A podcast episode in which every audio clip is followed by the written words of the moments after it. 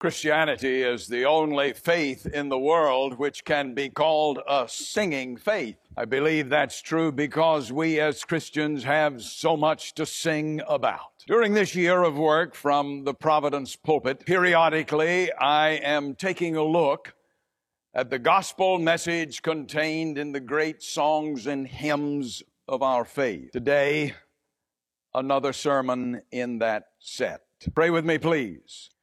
Lord, nothing in my hand I bring, simply to thy cross I cling. Amen. A song of faith in a sermon of grace.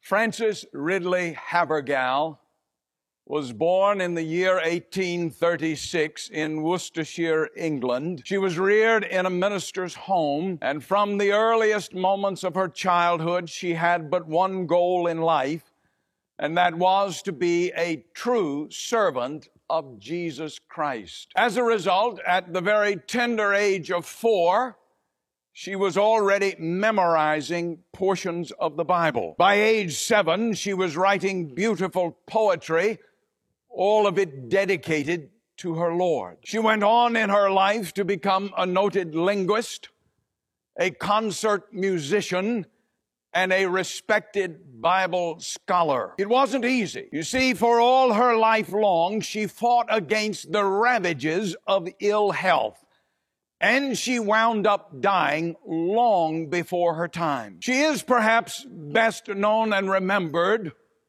for a song, a hymn that she wrote, a hymn entitled, "Take My Life." It is a hymn noted not only for its wondrous poetry and its powerful message, but also for the circumstances under which it was written. You see, in December of 1874, Frances Havergal went with 10 of her friends on a week-long house party. It was meant to be a vacation. It turned out to be a great spiritual awakening. I want you to listen to her very own words as she describes that week.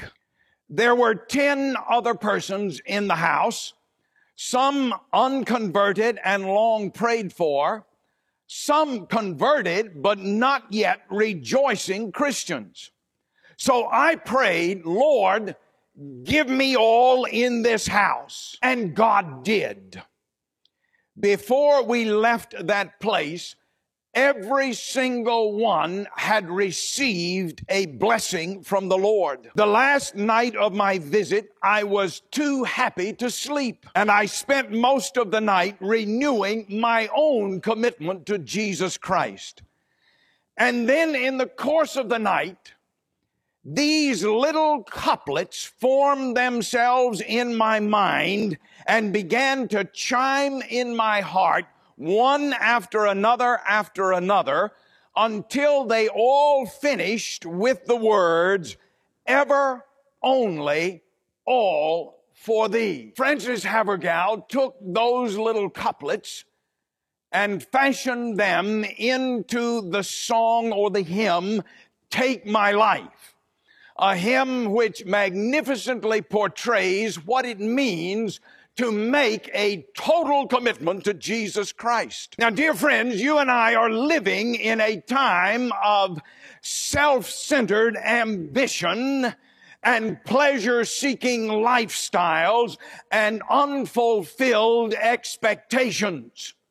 And in the midst of a time like that, I believe that the value and the power of a true and total commitment to Jesus Christ ought to be exalted and celebrated. That is precisely what Frances Havergal's hymn does. Her words actually remind me of a conversation I had with a young college student. The two of us were talking together, and in the midst of that conversation, he said to me, he said, you know, I guess I could, without much effort, write down a list of things in life that are worth living for. But what I really want to know, is there anything or anyone in life worth dying for?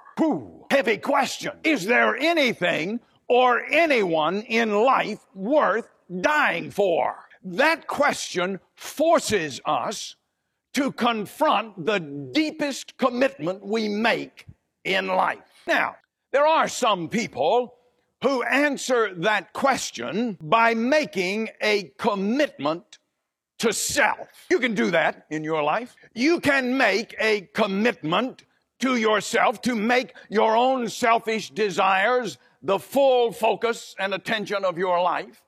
You can decide that you are going to spend your life doing the things that are necessary for your own pleasure and profit. Yes, you can adopt the attitude which led William Ernest Henley to write his poem Invictus.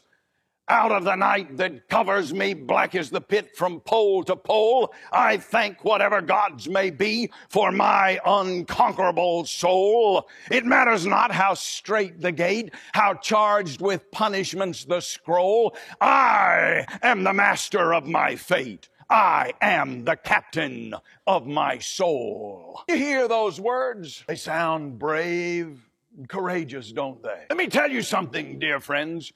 You think deeply about those words. You engage those words with intellectual honesty, and you will rapidly realize that that kind of attitude is absolute foolishness. Mark this down. The seas of life are too broad for any of us to sail them all alone. The oceans of the human experience are too rough for any of us to stay at our own helm all of the time. Yes, try to live your life for yourself and yourself alone, and I promise you, sooner or later, you will be sunk by loneliness, sucked under by wasted or missed opportunities, or smashed to pieces on the rocks of someone else's attempt to sail through life all alone. Take the case of Absalom. You can read about Absalom in the Bible, 2 Samuel chapter 18. Absalom was the son of a king, King David. Absalom possessed a brilliant mind, a mind even more brilliant than that of his father. But Absalom used his mind in very calculated ways to accomplish his own purposes. Absalom had a very winsome personality that drew others to him, but he took sadistic delight in manipulating those other people to serve his own ends. Absalom was inordinately handsome, devilishly so, and yet he was so conceited that he couldn't see beyond the end of his own nose. He seemed to be in the driver's seat in life if you looked at him from the outside. However, he made the fatal mistake of trying to determine and control his own life and his own destiny. He wound up turning away from God. He turned against his father.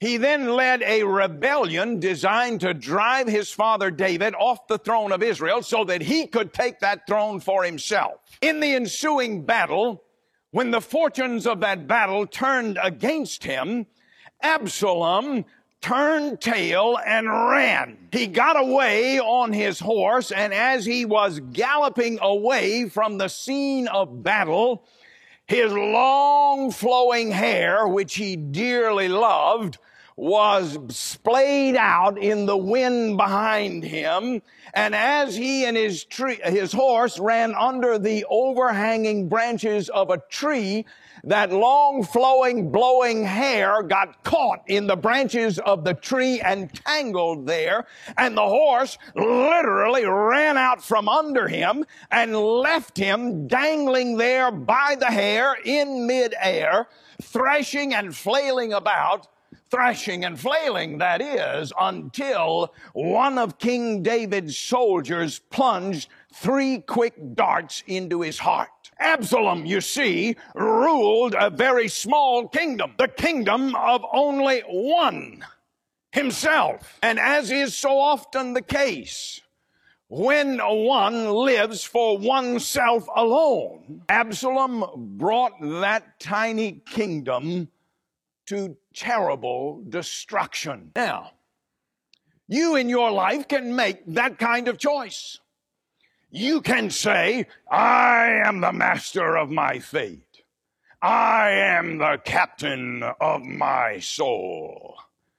You can choose to live your life for yourself and yourself alone. If you choose to do that, then all I can say to you is, remember Absalom. He lived for himself alone, and he died by himself alone. How sad. And then there are those who choose to answer the question, is there anything in life worth dying for? They choose to answer the question by making a commitment to the crowd. Now, you can do that in your own life. Let me just say very quickly here that I am speaking to those of you who are young, or not to you alone. I'm speaking to everybody here, of course, but I'm speaking especially to those of you who are young.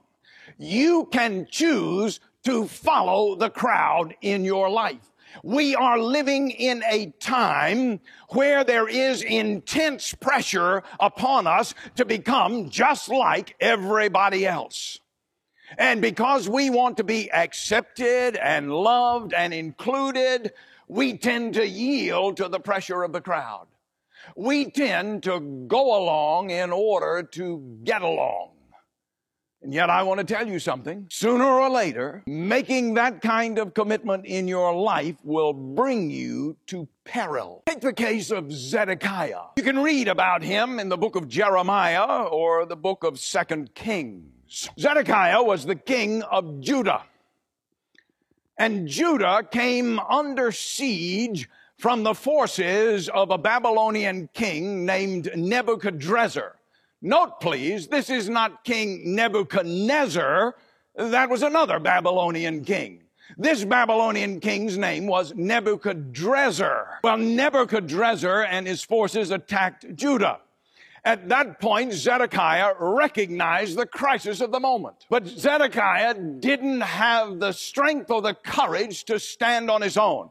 And so he turned to the crowd. He turned to the people around him and asked for their wisdom and advice. They all said unanimously, stand and fight. It was at that point that Jeremiah, the prophet of God, came to Zedekiah and said, the Lord commands you to surrender. Well, Zedekiah had a spine like a wet noodle. He couldn't bring himself to go against the wishes of the crowd. And so he fought. He was severely defeated. And as a result, King Nebuchadrezzar's forces seized Zedekiah and two of his sons. Zedekiah was made to watch while two of his sons were executed. And then two of Nebuchadrezzar's soldiers took Zedekiah's arms and held them fast. A third soldier took a hot iron and blinded Zedekiah. They put out his eyes. And at that point, King Nebuchadrezzar said to Zedekiah, Zedekiah, when you could see, you wouldn't see. Now, when you want to see, you will not see. I speak to all of you, but especially to those of you who are young. You can follow the crowd if you wish. You can make the choice that you are going to be just like everybody else. If you make that commitment in your life, all I can say to you is, remember Zedekiah. When he could see, he wouldn't see, so that when he wanted to see, he couldn't see. How sad. And then there are some who, in answer to the question, is there anything or anyone worth dying for, answer by making the commitment to Jesus Christ. I want you to hear unmistakably that that is precisely what I have done in my own life. And I can tell you on the basis of the life which has been mine to live as a result, that there is nothing more exciting, more thrilling, more powerful, more dynamic, more strengthening, more encouraging, more joyful, more satisfying than making a total commitment to Jesus Christ in your life.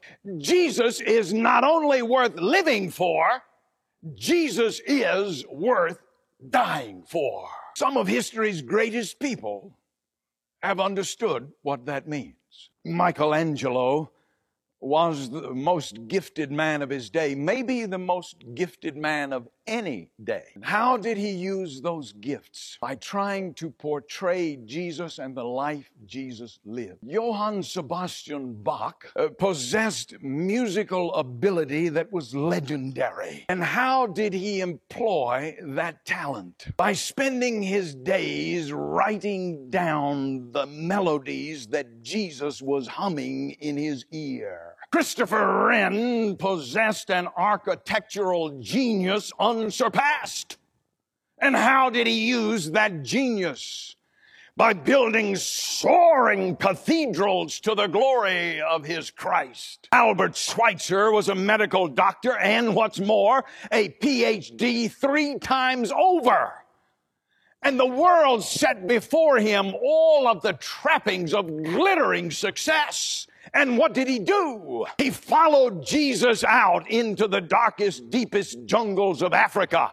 And there he spent the rest of his life ministering to the needs of ordinary people in the name of his Christ. Madame Curie and Blaise Pascal, scientific scholars known the whole world over. And yet, they clutched to their hearts the cross of Jesus Christ until their lives were gone.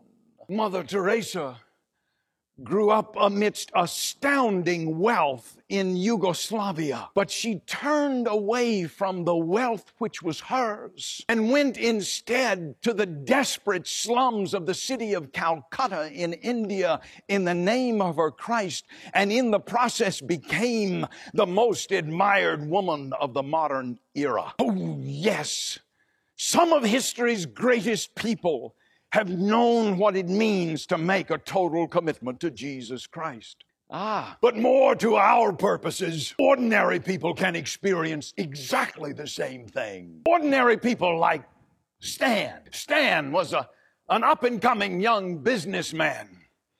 Stan worked for a company which entertained a lot, and they served a lot of drinks there.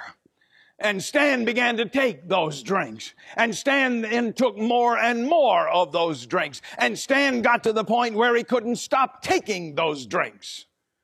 Stan had a wife and 2 daughters whom he dearly loved. And at one point he said to himself, I must stop this for the sake of my wife and my girls. He couldn't stop. At one point he was home at night. He had a glass in his hand. And he said to himself, I'm going to put this glass down and walk away. And he couldn't put it down. Despair overwhelmed him. Later on, after everyone was asleep, he got a pistol and he went down into the basement of his house. And there he put the pistol to his head and he couldn't pull the trigger.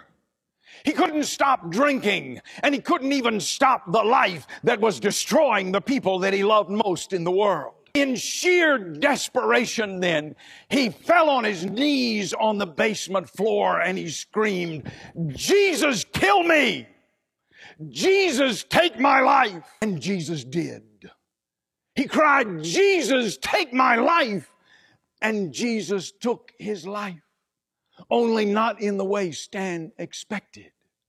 No, Jesus took his life and he lifted Stan up off the floor of that basement. And from that moment, he began to turn Stan's life around. Jesus helped Stan to master what Stan could not master alone. I know that's true because Stan was a member of a congregation I serve. That's what Jesus does for a life. Jesus. All I have to do is mention the name Jesus. That name which is above every name. Jesus. That name at which every knee shall bow, Jesus. That name which every tongue shall confess, Jesus. Jesus is worth living for. Even more, Jesus is worth dying for. My great friend, the late Dr. Bill Bright, used to love to say that all of us have a throne in our heart. And we determine who is going to sit on that throne. He was right. Give the scepter to yourself, your heart will be broken. Give the scepter to the crowd, and your heart will be crushed. But give the scepter to Jesus Christ, and your heart will be filled with peace and power and pardon and joy, and your life will be marked by discipline and direction and devotion and fulfillment. Jesus is worth living for. Jesus is worth dying for. That's why Sunday after Sunday after Sunday from this pulpit, I call you to make a total commitment to Jesus Christ in your life. Make the words of Frances Havergal your very own. Take my life and let it be consecrated, Lord, to Thee. Take my heart, it is Thine own. Let it be Thy royal throne. Take myself, and I will be ever only all for Thee. Ever only all for Thee. Pray with me, please. God on high, hear my prayer. Take my life. It is your own. Take myself, and I will be ever on all for Thee.